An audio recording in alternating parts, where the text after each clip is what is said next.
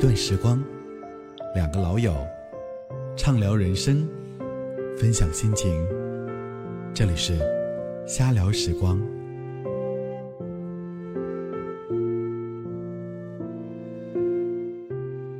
Hello，大家好，欢迎回来瞎聊时光，我是哈克的好朋友小东。大家好，我是哈克，又过了一周。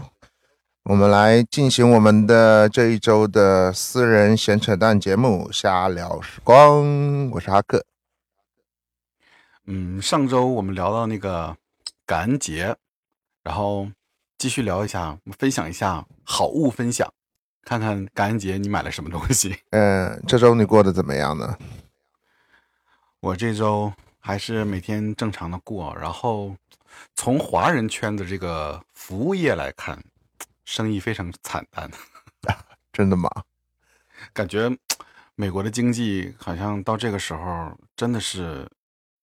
肉眼可见的在下滑。但是我感觉，嗯，华人在网上的购买能力还是很强的，因为我周边的很多的朋友在刷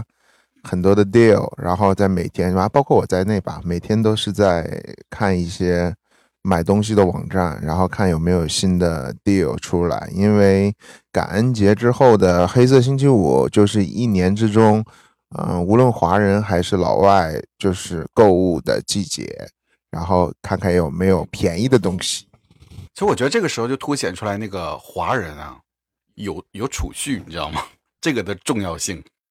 我觉得老外来的购买能力也很强啊。你看那个大大小小的商店。呃，到处都是人，嗯，包括上一周就是，嗯，我有两天休息的额外的时间，就是因为我去，呃，过，呃，我过生日，所以我就不想上班，然后正好还有两天年假，然后那两天其实已经是，嗯，黑色星期五之后的时间了，然后我还是有到商场里面去看一下，然后我觉得华人的购买能力还是很强的。我觉得可能大家还是愿意在趁这个时候出来，就是逛一逛，凑凑热闹。毕竟，就是前几年过得实在是太压抑了，然后这几年也是在慢慢的找回从前的生活方式，找回从前的感觉。那你有买什么东西吗？这一周？那上次不是说了吗？因为我是想给自己买个音箱，然后想给自己现在的那个音乐播放设备算是来一次小的升级吧，然后。不是你也推荐我了吗？然后刚刚入手了那个丹拿的那款 XEO Two，这个音箱大概出了也几年的时间了，我觉得现在价格已经是非常接近于成本价格了。然后入手之后，我觉得声音很耐听，是越听越喜欢的那种。我觉得这个音箱是也不算我推荐给你，是我先购买了，然后呢，你上上上周啊，是应该是上上周来的时候，然后顺便听了一下。然后，嗯嗯，我们一致认为，就是说这款音响其实是很适合我的，因为我平时平时很可能是听人声比较多的一个，嗯嗯，音乐类型的人。然后，这个音箱的高音频真的很适合听那种清亮的高音。然后，是的，你说，呃，在我家里边听的话，就是有些低音的部分是放不出来，因为我家的房间实在是很小。然后。我觉得还是推荐给你，真的购买到你家里边去试一下，大不了再退掉嘛，对吧？因为我我现在也是在网上写了一个小短评，给这些想买这款音箱的人一点建议，就是因为我自己买的时候，我是查不到太多关于这个音箱的一些消息，所以我是觉得在我家里，它低音下潜也没有那么多，但是听人声真的是非常的好听，而且尤其是听女声，非常棒，非常好听。实际上这款音箱，我相信它已经是我。嗯，单拿就是淘汰款了，因为我之前已经做功课，因为它可能，嗯，从硬件方面上这些年，嗯，音箱的硬件没有什么太大的进步，但是可能就是软件方面，比如说蓝牙方面的话，连接会更顺畅。然后，嗯，我觉得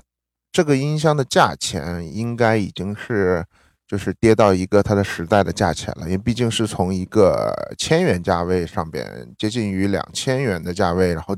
然后跌到了一个现在就是六九九啊六九九，非常实惠的价钱，而且这么大的一个国际 HiFi 品牌啊，忽然觉得我们是一个广告节目，其实不是，就是我们觉得我们就是好物推荐，真的是要推荐一下。对，我觉得用了好。还有一点，我觉得感恩节这一次购物好像。多多少少就是我身边的人都在处于一个状态，就是说没有想买的东西，都是硬在赶这个季节、赶这个节日去硬买东西。然后，嗯，我觉得那一天我休息的时候也是去了一趟金店，然后我就看到说，嗯，两个小姐姐就跑到金店里边，就很顺畅的直接就就就看到柜台里面的两个什么金饰品了，说哎给我给我这个。就好像现在，嗯，人都生活富足了，没有说那么多的压力，然后就是都买一些不需要的东西。但是，可能我觉得，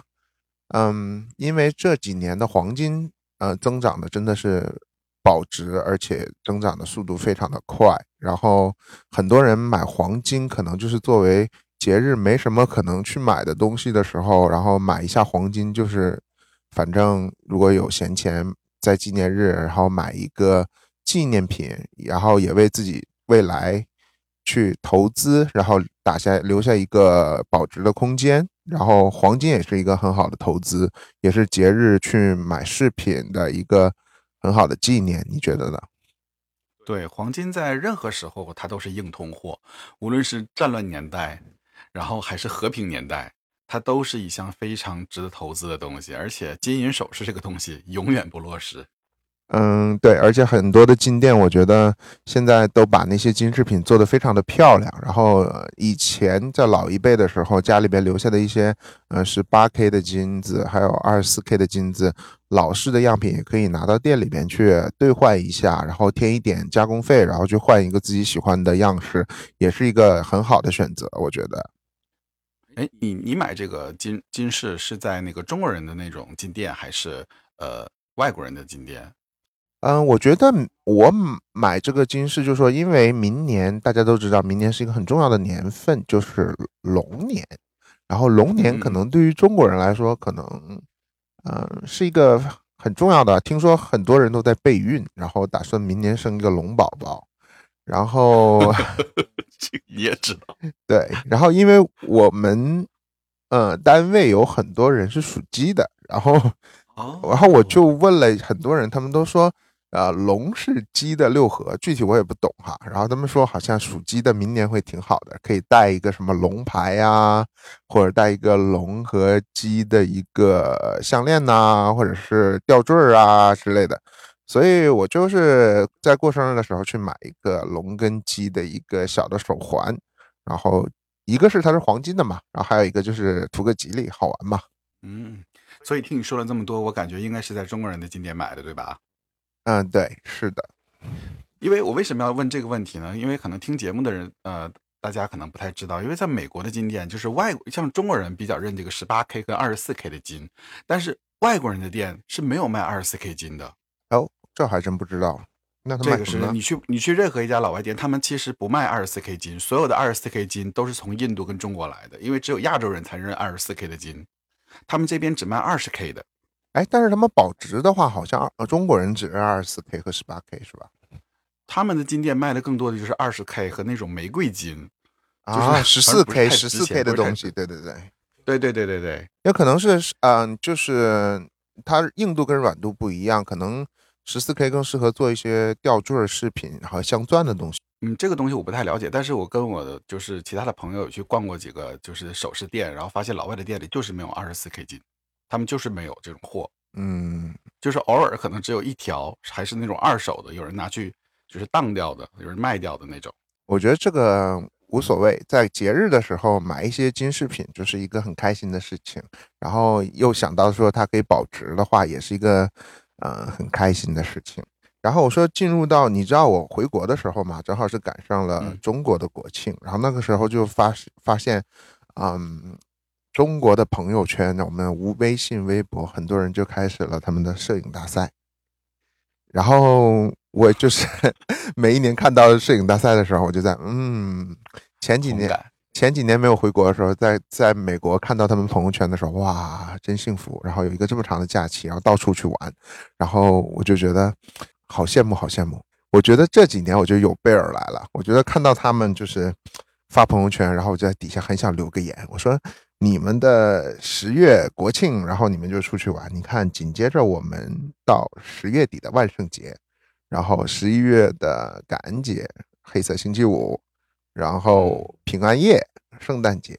下半年的后两个月全是我们的节，你们已经没有了。但是好像现在真的，我看那些朋友圈那些摄你所谓的摄影大赛，就是哎呀，到处都是人山人海，人满为患，就是只看到人头，其他什么都看不到。嗯，我觉我觉得今年好像有点不太一样，好像今年可能是真的是国内的经济有点不太好。我回国的时候也是这种感受，所以好多好好多人好像都放弃了出去玩的这个行程。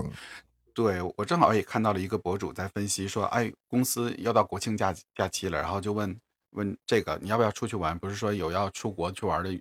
那个计计划打算吗？结果问了一圈，发现现在这些年轻人全都是一致口径，就是回家。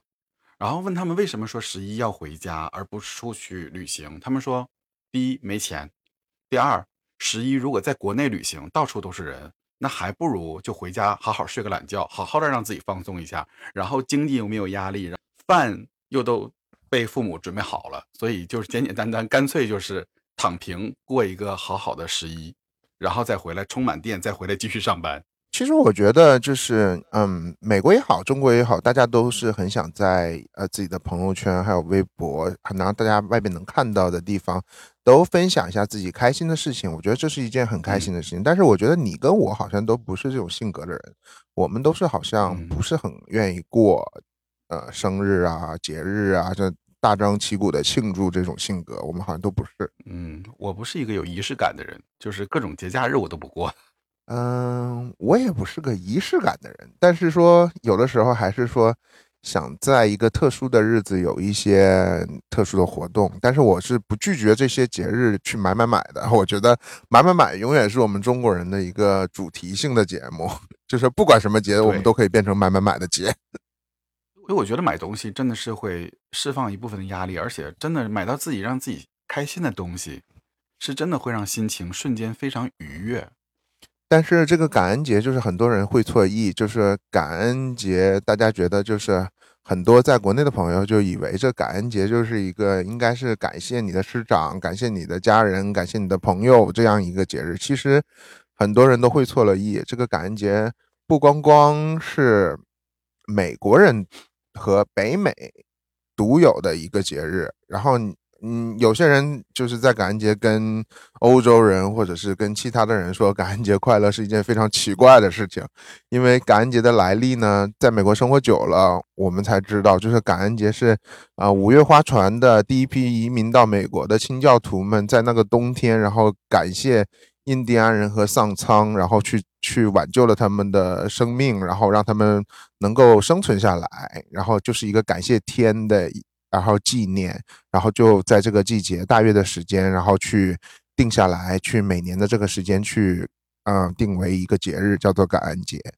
所以，嗯，下一次不要再跟欧洲人和其他的人说感恩节快乐，这个是北美独有的。然后现在已经变成了一个，其实感恩节就是一个类似于中国的中秋节，然后大家是。美国这边是就是回家，老外可能是说由于跟圣诞节挨得太近，他们也不选择回家，然后可能就是稍微庆祝一下，买个火鸡，吃个火鸡餐这样。然后，嗯，第二天的黑色星期五是一个购物节，这个对老外和所有的在北美生活的，无论华人也好，其他族裔也好，都是一件很重要的买买买的节日。接的非常紧，紧接着下来就是 Cyber Monday。对，然后很可能现在网络时代，可能大部分人都是在等星期一黑黑色星期一的这个 deal，但是我觉得今年的折扣真的我觉得 不是很强，嗯，唯独买了一个东西就是啊一个柜子，我收到这个柜子之后真的好重。家具其实也是一件蛮有意思的事儿，大乐高，我觉得这个就是一个不能说有意思，但是我觉得是一个很有成就感的事情。我们分别讲了一下这一周我们的生活，然后还有一些好好多新闻，好像这一周是吧？你来，你来说说你听到了什么新闻？这两天满天飞的就是五月天假唱，你有看到这新闻吗？其实本来呢，我不是一个太看新闻的人，你也知道，就是什么娱乐新闻也好，还是政治时事新闻，我都不太看。但是好巧不巧，哎，三天前五月天那个假唱事件登上热搜，我就是不想看也看到了，刷了好多条。那这件事主要起因是在什么呢？就是五月天他在演唱会上，现在现在这个时代，就是很多粉丝喜欢一边看演唱会一边拍视频。我也不知道他们的点是什么，就是不是好像不是去享受演唱会了，就是一直在拍视频。然后拍了这些视频流出来之后呢，就有人呢用 AI 分析出来的大概十一首歌有五首歌是假唱，然后还有一些是真假音混着来的，导致了这件事儿一下就发酵开了。哎，我先问一下，你是不是五月天的粉丝呢？我不是五月天的粉丝，我也你也不是。但是因为五月天呢是第一天团，是华语第一天团，我听说他们也来纽约开演唱会了，是不是？是。但是我觉得，我也看了些很多很多视频，我觉得，嗯，他有一些好像是半真半假，前半部分是真唱，然后后半部分就好像是有点奇怪，然后还连蹦带跳的，好像也也以一个正常演唱的歌手的想法来说的话，嗯，我觉得肯定是假唱。这个东西就是一看他那个动作，然后都不喘，然后声音还那么稳。就是远近，他麦克都拉那么远了，然后声音还是那个样子，还是那么稳，就肯定是假唱。我是选择了忽略掉他们假唱的部分，因为毕竟对于国内的现在市场，其实假唱已经不是个例了，而且他们也不是第一个，所以就是假唱这件事儿就是一直都存在的。但是我是想说，作为第一天团来说，他们这个对这件事儿上，在这件事儿的反应上，还有他们的公关处理上。我是觉得很失败。他们现在据说已经上升到一个国家出面的一个状态了，说静静期待公告，然后看最后去做什么处罚，是吧？其实这件事儿本来不应该发酵的这么快。首先就是五月天受不了了，就是别人不能说他，他直接拉黑了这些反对他的声音，然后导致这件事儿呢发酵的就更快了。然后他的歌迷呢就跑出来开始为他洗地。说你们知道我们家的爱豆有多努力吗？就各种各样的啊！我不想再听到这样的话了。我觉得 你看华语乐坛也很多人就是曾经假唱过被抓包。你说韩红也被假唱抓包，大家但是大家都知道说他是为了电视台的效果，一定不是他要假唱。我觉得电视以韩红的实力，我觉得他他他绝对不会想假唱。而且我觉得像现在的周深啊这些当红的这些歌手，毛不易啊。然后包括我们喜欢的张惠妹、李玟这一类的歌手，我觉得他们也都不会假唱。你像仅我发现仅有几次张惠妹去假唱的，都是这些什么奥运会的什么就是这种节目，然后去录制出来的合唱类的。然后就是张惠妹假唱，真的让她假唱真的是很尬，你不觉得吗？这个地方就涉及到我我要说的另一点了，就是说国内现在就是假唱不是已经不是个例了吗？像这些晚会呀。通常呢，有假唱都是可以理解的。首先，他们都是那些有话语权的大电视台来办，然后通常呢是有一些政治目的，它不是商业目的。所以假唱的这件事儿呢，你想反对他假唱，首先他们不想听你的这个声音，你说太多了，他们就直接让你禁言。这个咱们不不在今天的考虑范围内。但是今天五月天，他现在是演唱会假唱，他已经上升到了一个商业的行为。那就相当于你卖的产品是假的，跟卖假货一样。然后国内呢本来就有这个法规来规定说，商业演出如果是假唱就会遭到处罚。所以现在已经上升到，就是国家某些部门在等着调查了。如果调查他们属实，那可能他们真的会遭受到处罚。而且五月天他们的公关行为真的是很让人无语。他们呃昨天早上发了。公告说要过几天开一场线上的演唱会，来证明自己是能唱的。问题是，虽然我不是五月天的歌迷，这么多年阿信的唱功，我们真的是大家有目共睹的，就各种车祸现场都有他。这就是我说的一个重点，就是说，嗯，你已经就是，我觉得。正面处理比较好这件事情，就是说我看到很多人还替他洗地，说啊，经纪公司把他的演唱会安排的太密集了，然后所以导致了他的嗓音出问题，怎么怎么样，自己就开始编段子了。我觉得，然后请了这个乐评人，还不是那种特别有名的乐评人，说什么几天唱三百首，你既然唱不了这么多，为什么要接这么多场呢？没有这个金刚钻，为什么要揽这个瓷器活儿？我我我觉得应该学一学惠特尼休斯顿吧，就算他嗓子再烂的时候，他也是他是拐着唱往下唱，他也不会是假唱。我觉得这是一个职业歌手的一个操守，就是说你一定会，你你是吃这碗饭的，就像韩红说的，你吃了这碗饭的，如果你不能唱了，你就不要开演唱会，也也不要出来，就在家待着就好。现在反正有些人说说半开麦跟那些全假唱都算假唱，在影射牛姐吗？因为这是我觉得总要有一个人给这个东西下个定义嘛。那你觉得半开麦它算不算假唱？它毕竟它也算是假唱嘛，对不对？哎，但是我真的还是觉得说，呃，牛姐真的是我，我有的时候很难判断她哪句是真，哪句是假。她假唱，或者是还是她整个团队真的是已经就是。对于这件事情来说，配合的已经非常的默契了。除了嗯呃有一年跨年的时候被抓包，我们提起来那次就真的很尴尬。后来团队解释为说是音响的问题，听不到反听，所以然后但是也也解释不通，因为它的海豚音会出来，就是你为什么伴奏带里会有海豚音，就是。这个是也涉及到一个技术方面的接唱的问题，是不是某些的高音是不是就已经事先预录好了？而且我觉得很多歌迷也是也不是傻子，也不是省油的灯，很多歌迷听了这个声音已经听了这么多年了，还是基本上可以分分辨出就是哪一句是真唱，哪一句是假唱的。但是有一阵子牛姐甚甚至还就是预录了她的现场版本，就是不完美的版本，然后歌迷也被拿出来抓包，然后甚至。在不同的商演用同样的现场录制版本，然后也被歌迷拿出来抓包，说：“哎，这个已经用过了。”是，话说他的歌确实难度也够大，但真的对对对，真的可以理解，足以支撑他不能唱现场这件事儿。你如果真的不能唱，你就换成其他简单一点的歌。现像现在有些歌手年纪也大了，我就不说是谁了，大家就直接降 key 嘛，对不对？你既然唱不了那么高，反正大家就是听个情怀嘛。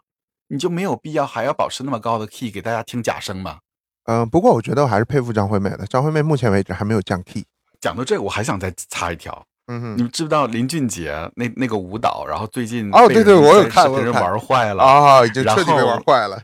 对，然后他就很不高兴的，发了发了一个英文的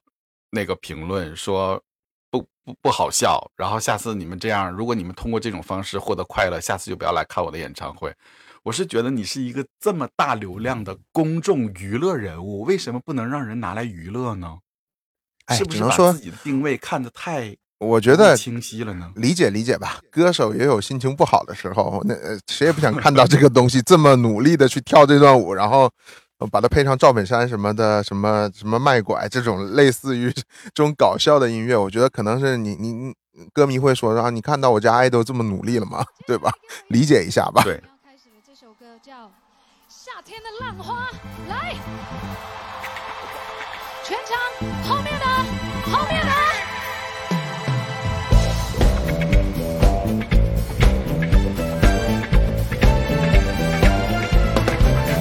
可爱的男孩，我的热情像大海，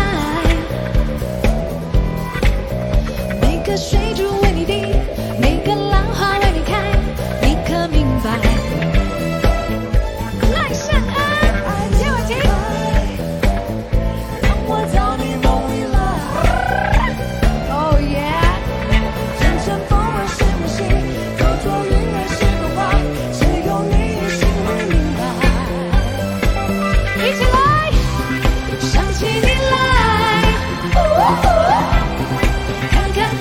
这周好像很多的事情是吧？然后我还看那个 Netflix 最近在演那个《鱿鱼游戏》的呃真人版的那个，你有看吗？这个？我还真没看，它是一个真人秀还是一个美国版的电视剧？哎，它是上周放出来五集，然后这周又放出来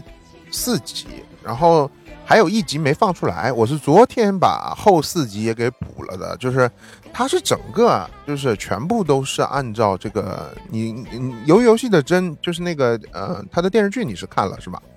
我是看了，全看了。对，它是真的是按照就是说由游戏的那个电视剧的那个游戏去设置的大致都差不多，嗯然后包括服化道都是都是差不多的。所以它是真人秀还是电视剧？你也没回答我觉得它是一个真人秀，因为我觉得它是那种嗯就是，啊、真的，我我看了介绍，他好像就是由于游戏完事了以后，真的就招开始招募这些参加这个游戏的一些素人了。然后不管演员也好，我觉得现在的真人秀既然能称呼称之为真人秀，都是一些演员加素人全部掺到一起的，就是不能保证里边全部都是素人，一定也是选出来对，也是也也是有一定剧本的。但是很奇怪的是，我看嗯这个，我就先不剧透了。但是说我我我看这嗯个、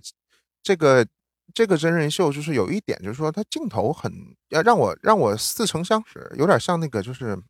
权力的游戏》，就是你越觉得哪一个是主角的，你他不能死的那种，越死的早。就是他还真的不是按照你的路线去想的，说，哎，这个人啊、长相不错，颜值不错，然后画面也挺多的，然后就是你会觉得他可能会活到最后，但是他他好像都没活到最后，最后活到最后的好像都不是你想的那个人。我觉得这是已经是各大的一个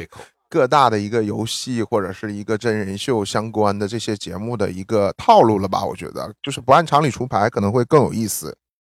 嗯，现在反正美剧和美国综艺确实有韩化的那个意思。对我觉得值得称赞的是，我觉得里边的浮化道真的是啊，完全还原了鱿鱼游戏的这个这个，我觉得还会带领一次，就是像鱿鱼游戏结束之后那个电视剧版本结束以后，你记不记得呃去年的那个万圣节，很多人就是啊。装扮鱿鱼游戏还还还出了一个法令，好像说不能戴那个面具，怕有一些恐怖事件什么的。嗯，是我看哦，但是我儿子的同学戴的那个面具，这是 LED 呃所以可可见 Netflix 真真的是在美国的受众真的蛮多，游游戏也真的是蛮火的，不愧是靠这一个剧拉动了 Netflix 当时的那个股票冲上了天。然后我觉得这个真人秀就是真实的还原了里边，然后但很奇怪的就是它里边有也有一部分亚裔，但是很少，然后大部分都是白人、黑人，然后这些。啊、印度人，然后就是整个美国跟美国的这个状态很多很像，就是很多族裔，然后他们当你看到这些人就是穿着一个呃绿色的运动服，然后呃穿着一个白 T 恤，然后里边里边就是穿一个白色的运动鞋，然后就是跟那个电视剧一模一样的时候，你觉得也真的，我觉得齐刷刷的这个样子还真的有点时尚嘞 所以所以这个节目有没有奖金？啊！有奖金还是五百多万呢，好像就是说他也是跟那个美元吗对美元，他说好像也是跟那个就是。整个的那个游戏配置是一样的，就跟那个电视剧一样，就死一个人他就往里边扔扔一万块还是多少钱？就是在随着人数死的越来越多，钱就是往上升，一直最后升好像是四百多万，好像是。哎，咱们阴谋论一下，你猜会不会在上面的看台上真的有那些世界的隐形富豪在玩这种游戏？嗯，我觉得呢，我觉得你还是去看吧。我觉得我就不要给你剧透了，因为这个东西，因为我哎呦还还有最后一集没有上线，所以我还是等最后一集看他最后一集是怎样进行下去，看看有没有像真人版的真就是电视剧版的那种，会最后有一个什么暗黑的大 boss 出来。就是我也在很期待怎么去收尾这个真人秀作为。还有这周就是啊、最期待的《龙之家族》的第二季的预告出来了，你有看到吗？终于出这个第二季的这个预告就出来了以后，我觉得它很多东西就是发现这一季应该是非常惨烈的大战。反正 HBO 好像据说还要除了《龙之家族》第二季以外，他还是要拍你那个雪诺的自己雪诺自己的，就是好像是哦。雪诺的呃之后，就是你知道第八季结束以后，他又哦被后面的放到守夜人去了嘛，然后就是可能还会拍他自己守夜人的部分吧。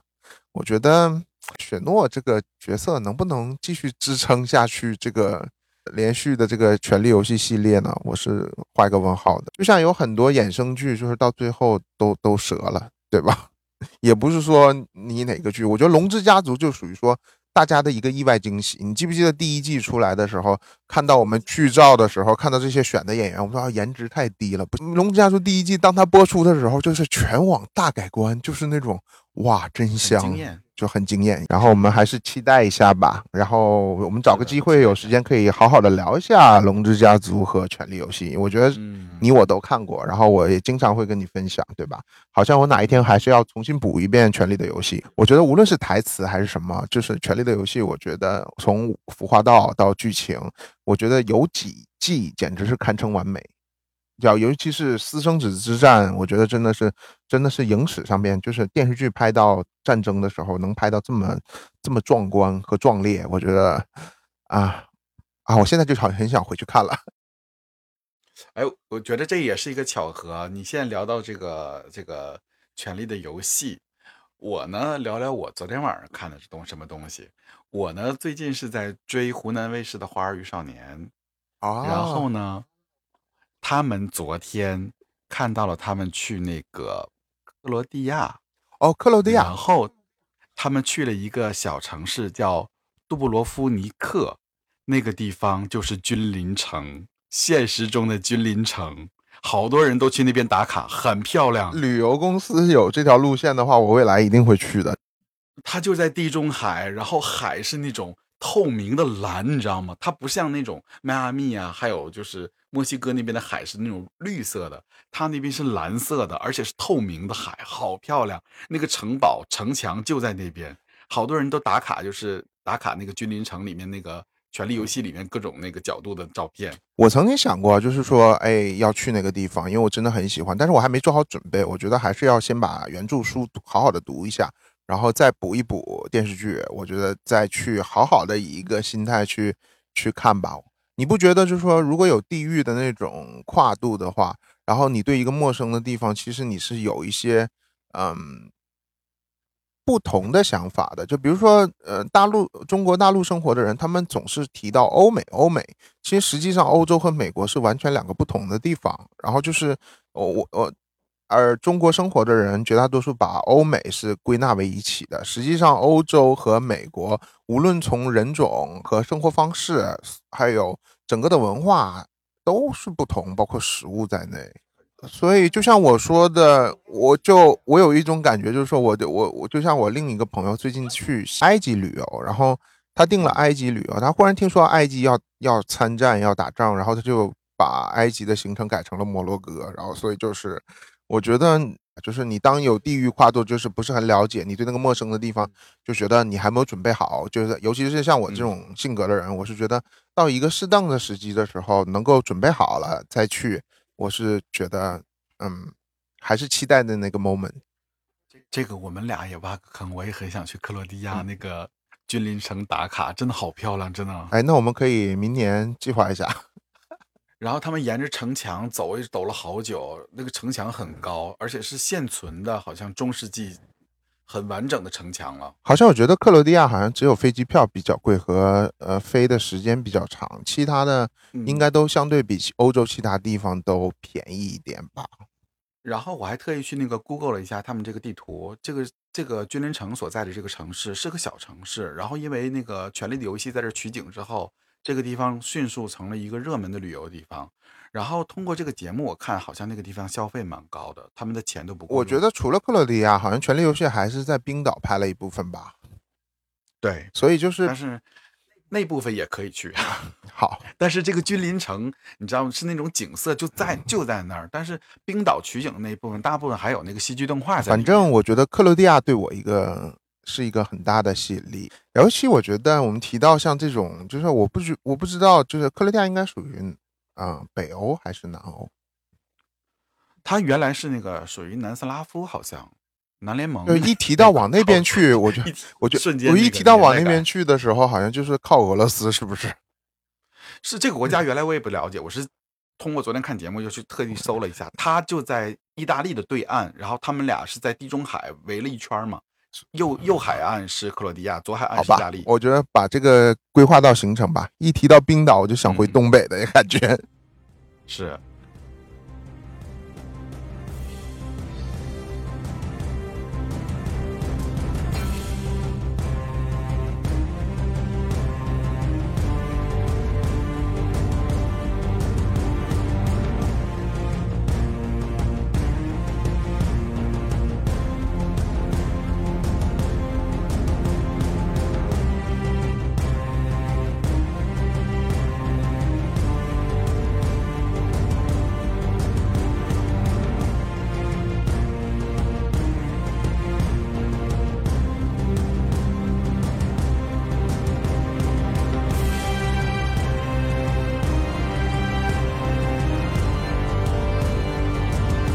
以就我觉得我回东北，就是因为好久没有回去了嘛，疫情跨这么久，然后这次回东北跟以前的感受有点不一样。我们两个都是属于那种就是移民美国了以后，然后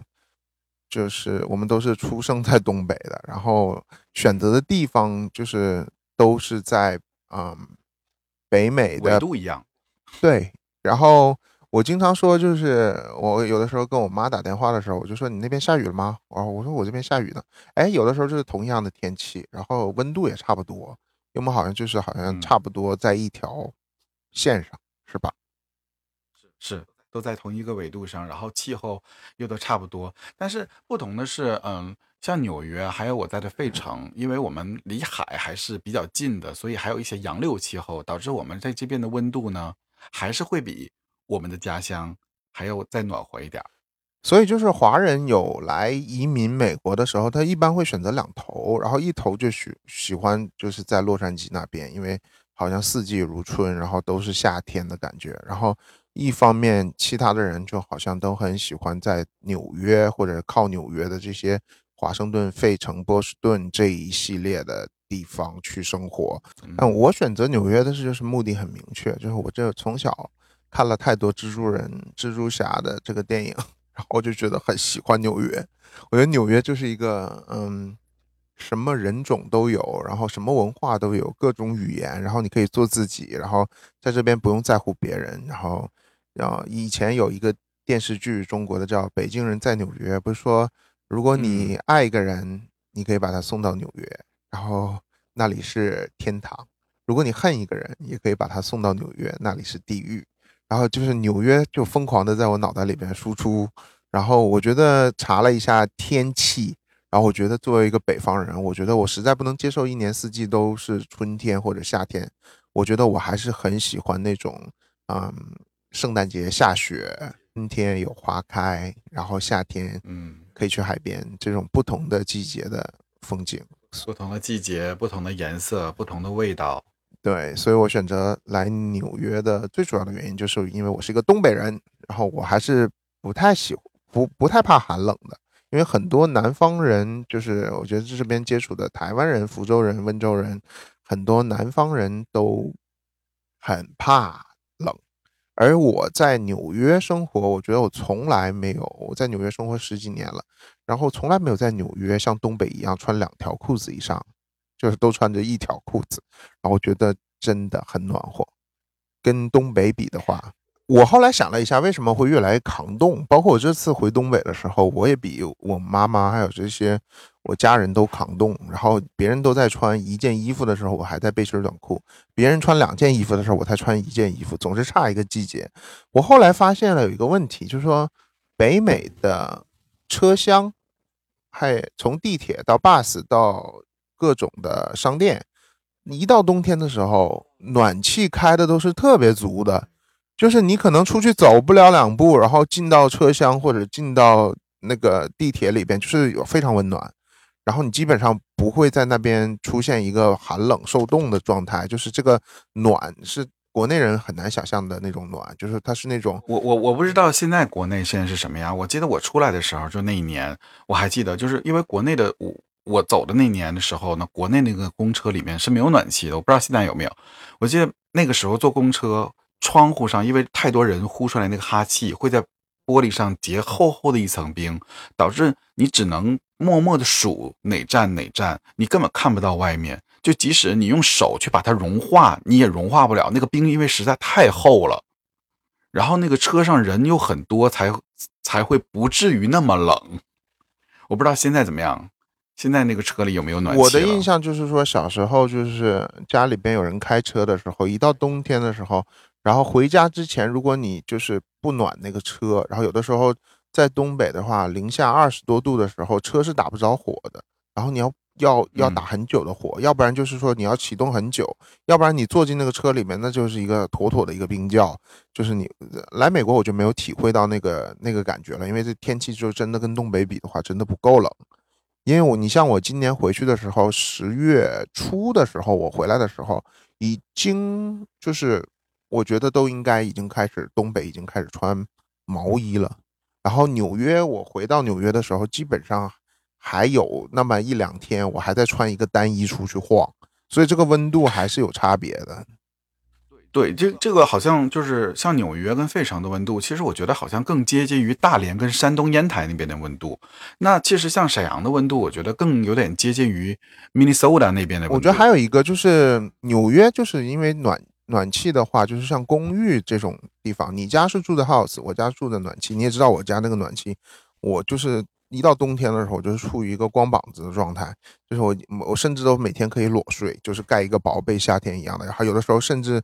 啊、晚上的时候不开加湿器都会被憋醒，就是实在是太干了。然后在这里真的要说一下，就是在纽约住公寓的人真的非常幸福，在冬天就。是啊，对，也就只有纽约有这么多的公寓，就其他大城市、中心城市也有公寓，但公寓就真的是非常暖和。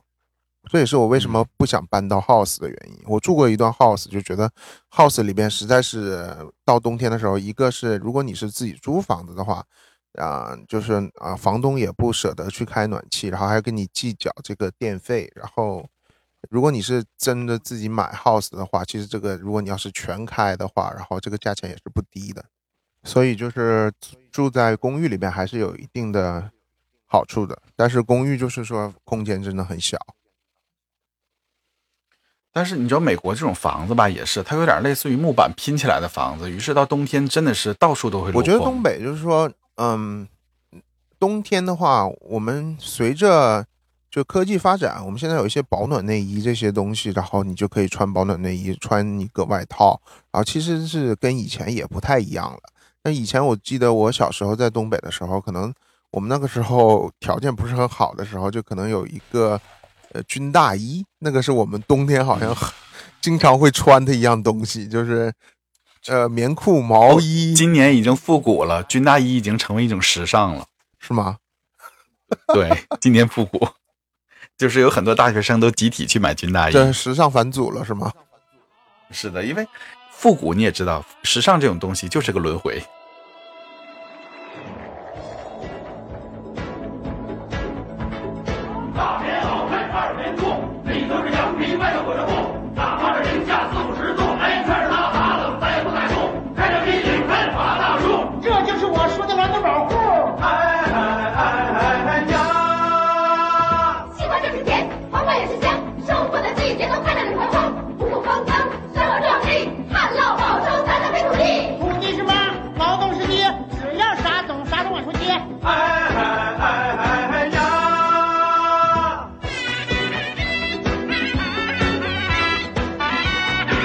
我觉得在纽约生活久了，不仅是说我们觉得有自己的温度方面会会觉得比以前更抗冻了，而且但是我们也觉得说夏天的时候好像更不耐热了。尤其是我回东北的时候，我觉得我东北可能也是这几年的温度开始升高了，然后我觉得东北比以前炎热了。就是以前给我的想法是，呃，感受是这种。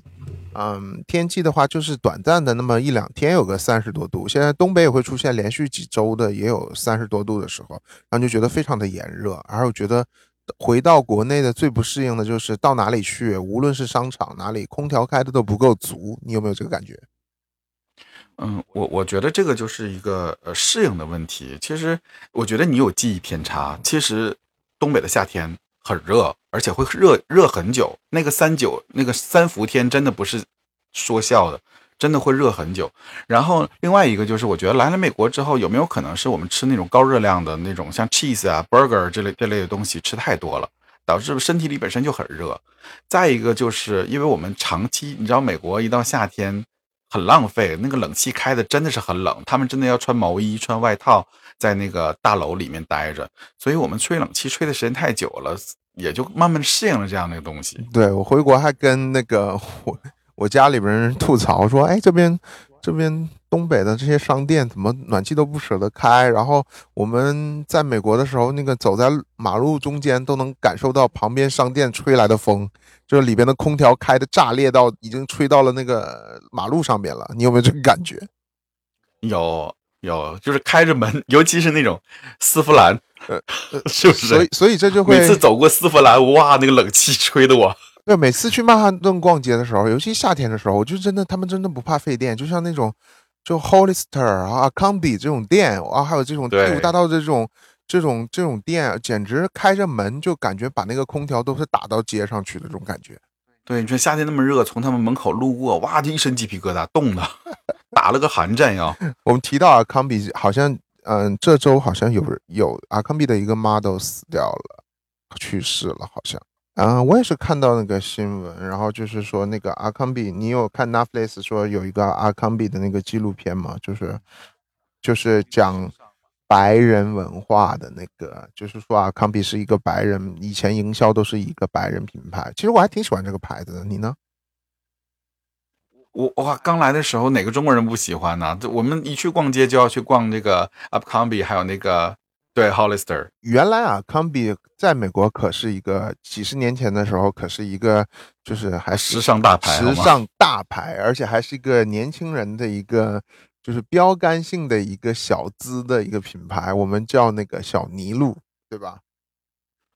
啊，对，小鹿、小鹰、小鸟我我觉得 这个只有在美国生活十五年以上的人才会体会到阿康比当时是有多强悍的一个牌子，就是对，因为好像好多中国人都是去买，然后后来就开始流这这股流行潮，然后就很多人买回去送给自己的亲戚朋友，导致国内也开始有你错了，不是不是买，是去抢，因为阿康比十几年前，十几年前是从来不打折的。然后他，我也不知道为什么，可能是就是说，真的是 Netflix 讲的这个纪录片，就是讲的他才落寞了。他以前给我们的印象就是说，在那个年代的时候，十几年前那个年代的时候，真的没有这么多政治正确，就是没有人说一个品牌就是找一些漂亮的男生女生去当店员，然后模特甚至是模特当店员，然后甚至是就是里边安排的很多的画都是一些啊、模特长得好看的白人男生去当店员介绍产品，他们就是一个花架子在在店里晃来晃去的。然后那个年代，大家只觉得这种营销手段是一种营销手段而已，并没有觉得它是政治正确。然后 Netflix 这个纪录片出来以后，就是他说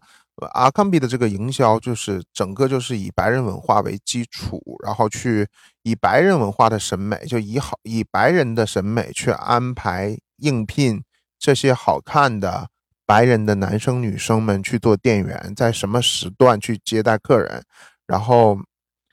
才让我们重新有思考，是不是这个营销手段是对其他人的一些歧视。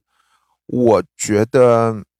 我当时十几年前来美国的时候，从东北来美国的时候，我觉得阿康比是一个非常潮流的新颖的一个文化的品牌。它就算是我们心里面当时的那个潮牌。说真的，对，后来而且它它落寞了便宜刚来的时候，他他以前的衣服质量非常的好，而且第五对质量非常好。第五大道还要拉红地毯，然后它有每一个时段会有那些模特的，就是男生女生很漂亮的六块肌的模特出来跟你照相。光着上身的那种，对对对，然后就是香，我们的印象就是一进到第五大道的店里面，就是那好香整。瓶的香水在往店面里边撒，这种就像不要钱一样的。然后就每一个每个店员都是模特，然后就是那种很漂亮的眼睛，然后冲着你，然后问你你要需要帮忙吗？然后怎样怎样。然后就是店面里面有一个，我就觉得很印象深刻。店面里面有一个落地的画，就是整个就是全部都是呃，就是裸男、裸女这种就很色欲的这种感觉。嗯，我没有去过第五大道的这个这个店，但是这么看来的话，就是全国各地的店都是一样的装修风格。然后他在亚洲开了很多的店，然后后来就是说那种，他我就印象深刻、标志性的就是，嗯，很多男生穿着一个红色的小短裤子，然后裸着上身六块肌，他们的嗯标准的就是店员就是八块肌、六块肌，然后在店店门前晃来晃去。我觉得他们店员也没干什么，就是一个花瓶站在那儿，好像 吸引大家进去买东西。但是后来好像就是因为就是说被人告说种族歧视啊，这种嗯特意安排某些班表啊、招聘呐、以白人文化我的审美，觉得这两个品牌，这两个品牌一没落，就感觉一个时代都都过去了。是的，就是那个年代，我觉得美国还没有这么政治正确。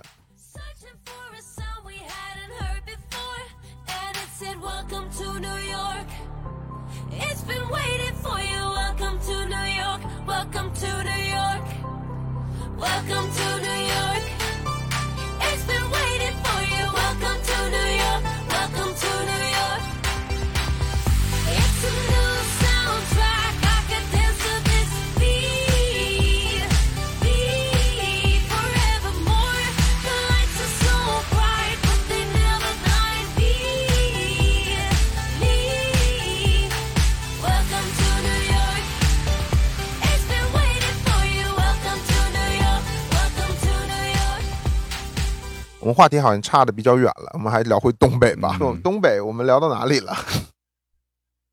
我们聊到东北的冬天，哎，你们想想起有没有东北的美食？我这次回去其实吃了好多，尤其是东北朝鲜族很多，吃了很多烤肉，然后我觉得东北的烤肉真的是很好吃，然后而且我觉一得，绝。呃，像那个你有没有看到十一国庆国内的时候，很多人在抖音上边就是说东北的食物有多好吃、多便宜，怎么怎么样？哎，我觉得我感受有点不太一样，因为我回东北了以后，我就觉得很难找到我小时候吃东西那种感觉，你知道吗？在街上就是有很多那种，我小时候就是你去那种黄四广场，然后或者去哪里的话，有那种就是那种街面卖的那些什么，嗯，打糕，然后就现切的那种，然后就里面有很多枣，然后糖那种的，嗯然后还有那些啊、锅贴，然后羊肉串儿，然后现在东北我觉得有点变化了，就是很多的那种都是一个一各种夜市儿，然后那一个小店小店小格小格那种的。然后我觉得第一是东西有点变，就是很多都是预制的，就是这个预制菜的问题也涉及到就是整个在夜市出现，就比如连雪棉豆沙这种就是硬菜，就一般嗯做的不好的饭店不给你做的菜，然后就是。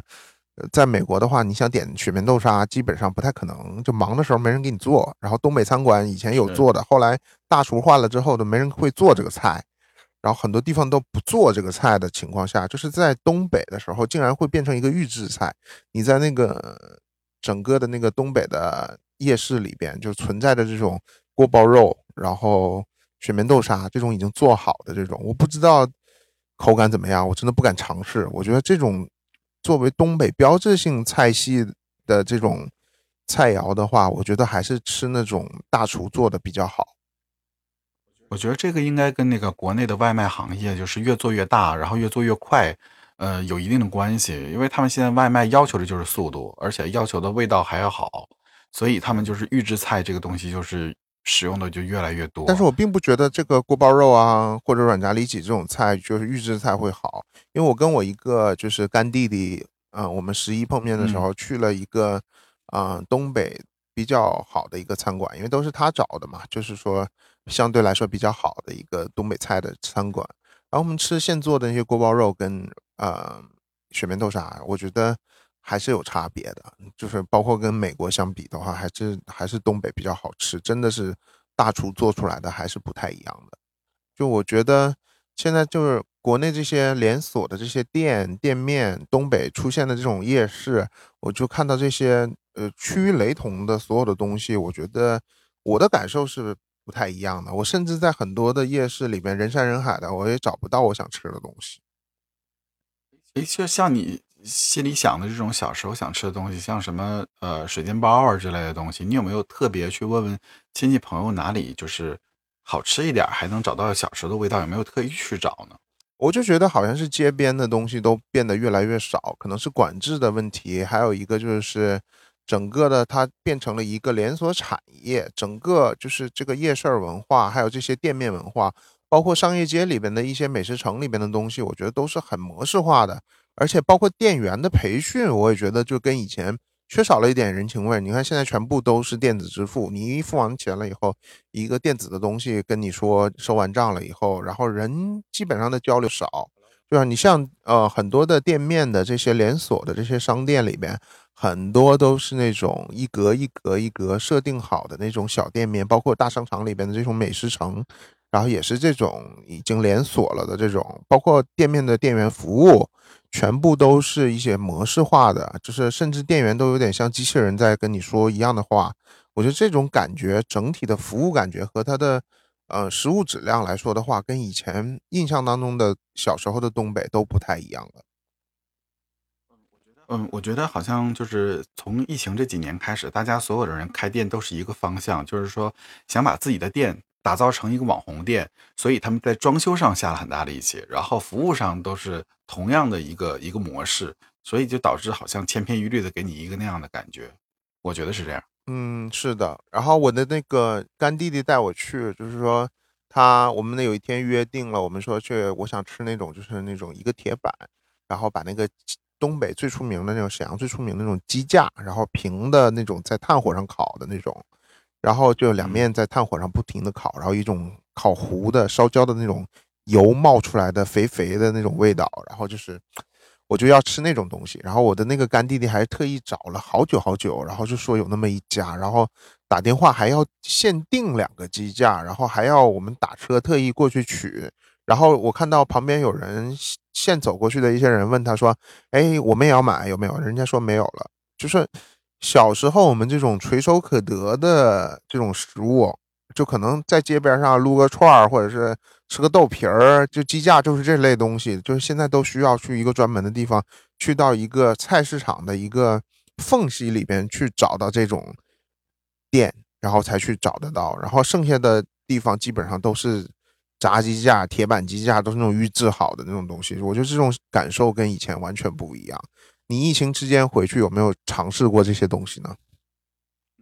嗯，我觉得可能因为沈阳是那种中心城市的原因，我是跟你的感受完全不同。我是一九年的时候回去的，然后那个时候也没有疫情。回去的时候呢，我是觉得我我那个城市十几年都没有任何的变化。食物的味道也没有变化，我开心的是这个城市没有变化，让我还能找到原来的味道，让我找到自己年少时候的感觉。那我不开心的也是十几年了，我为这个城市觉得惋惜。这个城市没有任何的变化，只是所有的东西都在一点一点的老去，那些建筑也褪掉了颜色，就是跟我小时候的颜色不一样了嘛。所有的东西都还是那个样子，家人呢，什么都都是那个样子，朋友也还是那个样子，都没有变。然后像你说的那个鸡架，我吃了好几顿，到处都有。我，然后凉皮儿、冷面，什么味道都没有变。我觉得是不是因为就是说啊，你你所在的也是沈阳，呃，也所在你所在的现在的城市也是一个嗯比较大的一个区域，在辽宁。然后现在已经被归纳为沈阳了，也是属属于沈阳的一部分了，是吗？我觉得挺尴尬的，是沈阳从来没有接杀过接纳过抚顺人啊。我的那个城市是抚顺，就沈阳人从来没有接纳过抚顺，然后抚顺人从来没觉得自己是沈阳人。嗯，我觉得沈阳人有一种沈阳人有一种就是那种室内的沈阳的室内人是有一种傲气的，他们只认为老沈阳的室内五区。就是室内五区是它属于沈阳人，就是包括苏家屯、苏家屯算不算？就老沈阳就有点 像，我觉得大城市的特点就是说，我觉得大城市人都纽约也是，就是皇后区、曼哈顿，曼哈顿人就觉得我你住在不住在曼哈顿的都不属于纽约，然后皇后区跟布鲁克林、还有 Bronx、还有长岛。还有曼哈顿这几个地方的人就认为，哦，你要是你要是住在呃纽约其他地方的，你不住在这几个区的，你就不属于纽约人。就是大城市也是这样，我觉得沈阳就是有这种这种想法，就是好像铁西、皇姑，然后和平，然后这些。老城区、沈河这些这些老城区的地方的人就觉得，哎，后划进来的这些地方都不属于沈阳市，然后你就有很多偏见。其实我觉得，在这个物流啊，还有一个就是整个的交通运输都已经跨时代的发展的一个时代的时候，我觉得地铁已经很发达了，然后很多人也都愿意到城郊去买房，而且城郊的房地产也很兴隆，然后就是价钱也非常的高。然后我觉得也没有什么太大的差别了，我觉得这可能是跟东北，嗯，整个这个氛围和东北人的性格都是有关系吧。就东北人，我觉得已经被全世界、全全国的人民们黑的差不多了。就是一提到啊，东北人就会说，哦，那海南都是东北人，然后东北人到哪里都到哪里去。然后我就有的时候看到这些评价，我就在想说，我们得承认东北确实是衰落了，跟。刚开始改革开放的时候，改革开放之前的时候，东北比的话，东北那可是共和国的长子啊！就是我们东北人是很傲气的，而且东北人当时改革开放之前也是全国，我就是整个的教育水平到整个的经济收入来说都是在前某的。然后，但是不行啊，经济不行了呀。然后就像他们说啊，海南都是东北人，哪里都是东北，包括我们也跑到。就是外边来了。就是我这次回去也是觉得真的东北很很落寞，就和以前比，这就是一个很现实的东北人真的很现实就是东北留不住年轻人，留不住人才。尤其是我觉得就是稍微有一点能力的，然后我曾经有就是跟当地的朋友聊天，我就说，哎，你看我你我小的时候在东北上，那东北大妞，然后那个东北帅哥满大街都是，然后这次回去怎么好像都这么冷清了，然后就是看不到就是穿的很时尚的，跟以前比的话，也没有说就是很多很好看、很帅气的人在街上走来走去，就是东北人很喜欢穿那种很好看的衣服，然后我觉得少了很多，至少。然后他就给我笑笑说：“你不知道吗？东北的好看的都在楼里做网红，要不然就到南方做网红。嗯，大多数的那些高知，然后就是大学毕业了，都跑去北上广深了。你看那北上广深扎堆了多少那个东北的年轻人，然后导致现在东北就没什么年轻人了。包括明星也你是像，沈阳这么大的城市都没有，你看很多出名的歌手，很多出名的歌手演员不都是东北人吗？其实东北人我觉得还是在全国还是挺优秀的。东北人才是优秀，但是就是确实是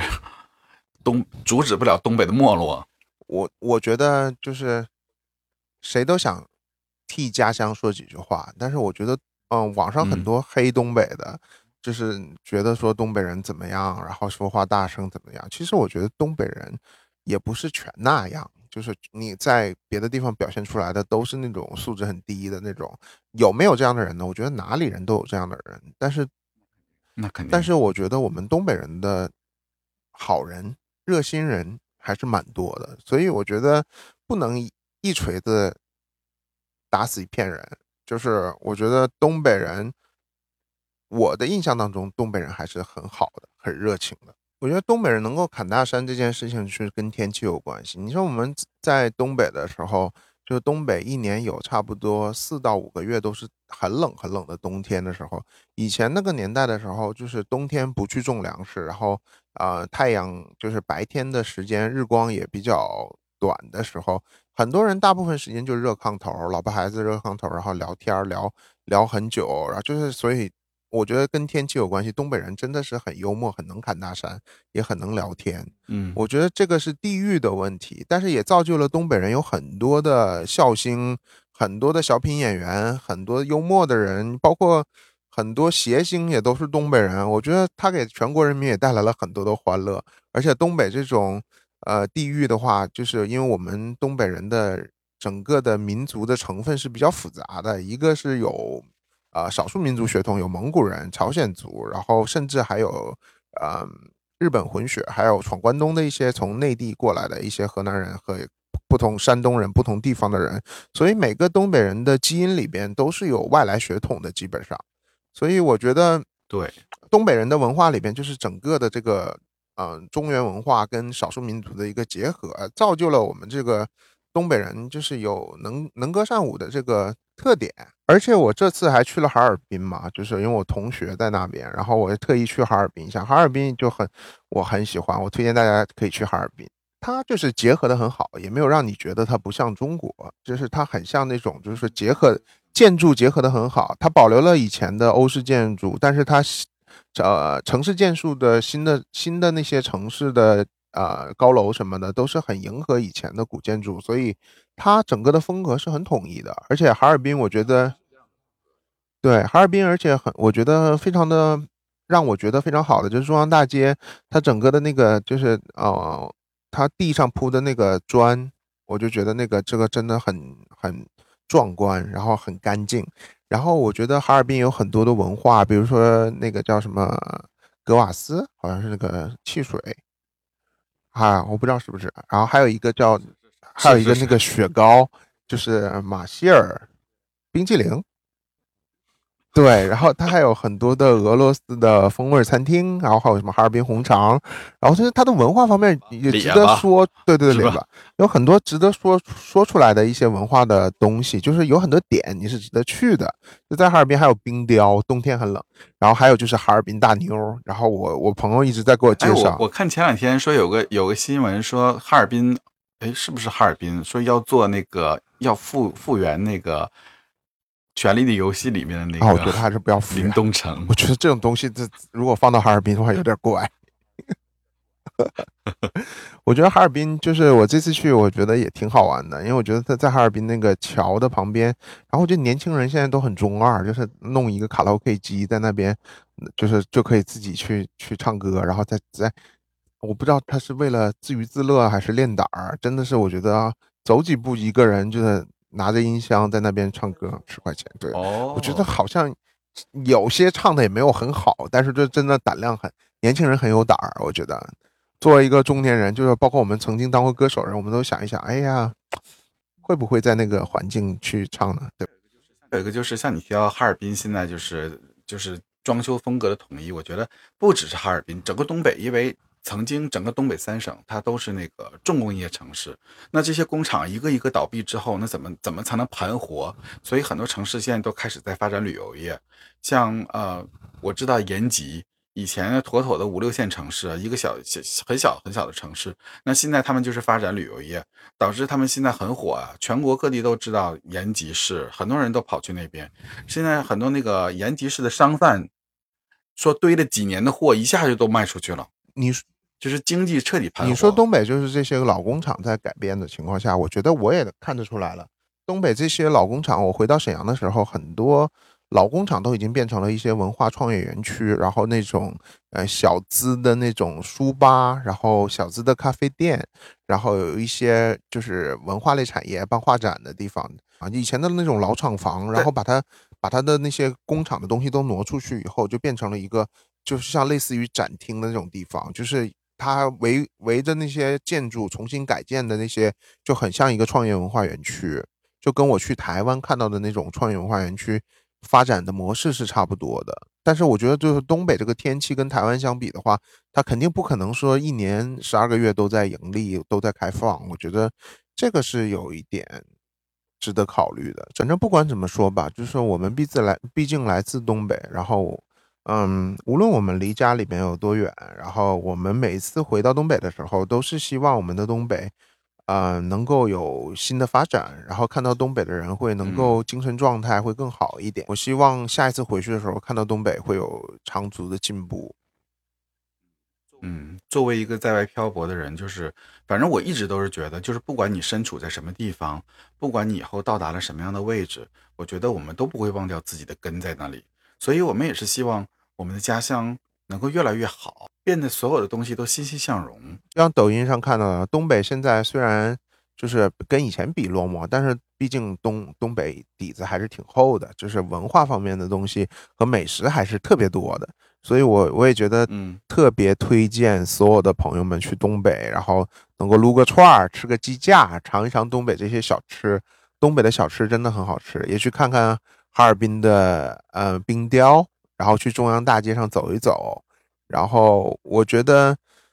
东北真的是很值得大家选择去旅游的，而且东北人也很热情。哎，你觉不觉得疫情前，然后就是美国的话，就是好像跟东呃中国比的话，就是整个都落后的好多。因为中国都开始电子支付了，什么支付宝、微信这些东西，然后美国就是还在刷着信用卡，然后大家都觉得美国好落后啊。但是这个疫情这几年，好像美国发展的也蛮快的，从那个 Apple Pay 现在开始，就基本上。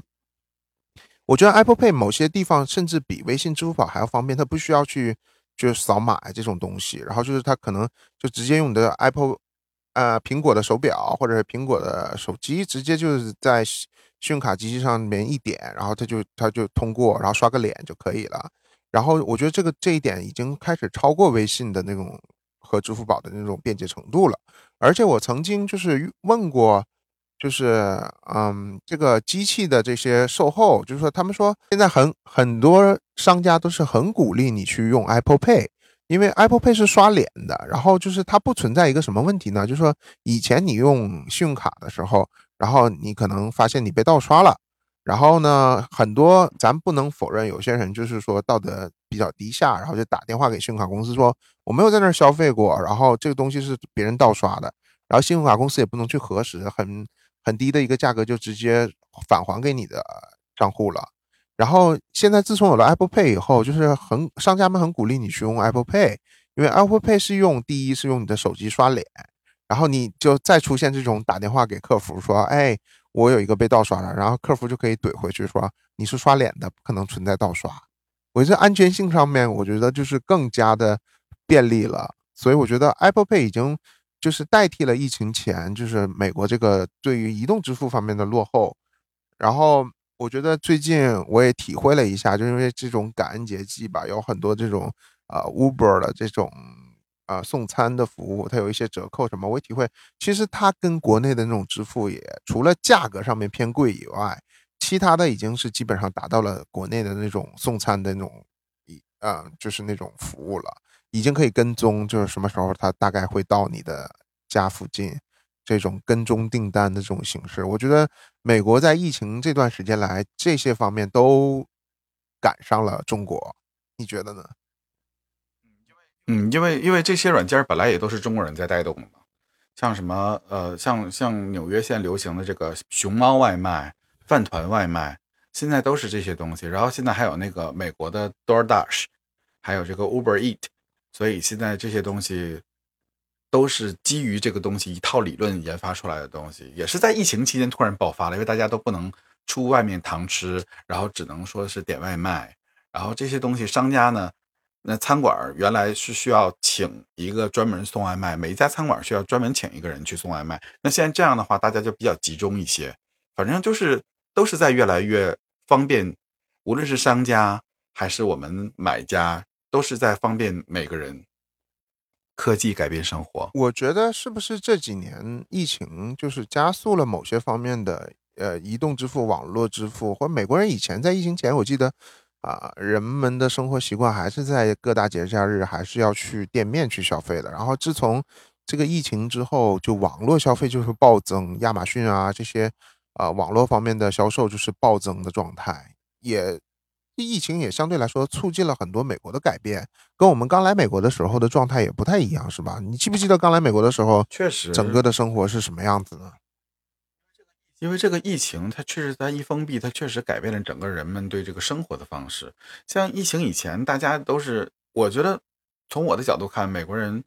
不喜欢在家里吃东西，他们更喜欢坐在外面吃东西，哪怕只是喝一杯咖啡，外面大大的太阳，他们都喜欢坐在外面。就是外面哪怕是尘土飞扬，他们都喜欢坐在外面吃一碗沙拉，喝一杯咖啡，哪怕吃个 sandwich，他们都喜欢坐在外面。他们很喜欢享受户外，享受阳光，享受空气。还有很多美国人，我觉得他们出去消费，坐在餐馆里面吃东西。还有一点，我觉得美国人挺善良的，他们有这种想法，就是说我出去了，创造给外边创造就业，然后我也享受到了服务，然后我也支付小费，然后出去每年的度假、旅游、游轮这些方面，在疫情前都会创造很多的就业跟小费。然后我觉得现在美国人好像越来越精打细算，是不是美国的经济越来越差，还是？整个的生活习惯由于疫情改变了，现在的小费收的真是越来越高。我那天出去就是买一杯咖啡，然后我发现就是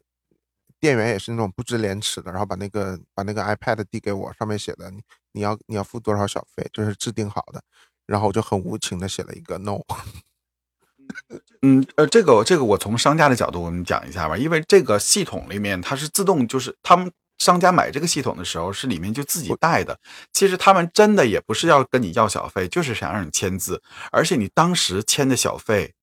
给或者不给，他们当时是看不见的，要等到晚上结账的时候才能看到你给没给小费。我觉得这个很不合理啊，这个会给消费者带来很大压力啊。因为美国人就是，我觉得美国人的脸皮都比较比较薄啊，没有说那种就说。我觉得包括的时候，我让我去点那个 no 的时候，我都要看一看他们他有没有看到点 no 这种感觉。就所以我觉得，对，因为刚开始你说你买一杯奶茶，买一杯咖啡，其实你也没有给我们任何服务，为什么要让我们给小费呢？对吧？然后还要最低就是百分之十五起。哎，我可以吐槽吗？是是很多时候我觉得在外面餐馆的时候，我也没收到，没有接受到很多服务，好吗？就是有一些餐馆的服务员端杯水，就好像应该的一样的，就是那种。你我你叫他都爱答不理的那种的，我不知道，我我觉我觉得如果要聊这个问题，就有点开始深扒这个行业的内部细节了。我不知道要不要这么这么去说。我们今天就就别挖这么多坑了，我看时间也差不多了。这个坑我们可以留着以后想想了解美国这边呃华人生活状态的话，可以我们挖个坑，改天如果有人想听的话，我们可以改天聊一期这对个。我听说你就是又定了那个旅行计划是吗？嗯，是我也不知道为什么，就是可能是因为太久就没有动过了，然后就突然说想在圣诞节的时候，就是带着我的孩子出去出去我们转一下吧。就留一个念想，然后好好的期待你回来给我们大家分享你去玩的这个经历，然后我们再期待下一期的节目。啊、我是哈克，这里是瞎瞎聊时光，，我们下期再见。下期再见。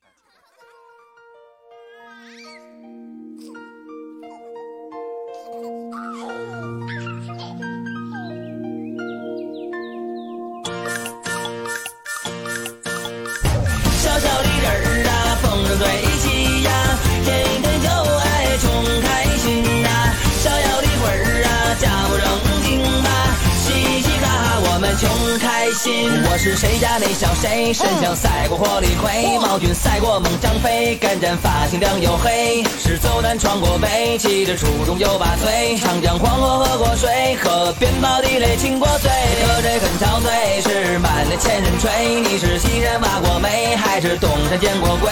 这人生苦短累，今朝有酒今朝醉。为了不哭大声笑，为了不烦大声呸。小小的人儿啊，风筝吹起呀，天天就爱穷开心呐、逍遥的魂儿啊，假不正经吧，嘻嘻哈哈我们穷开心呐、小小的人儿啊，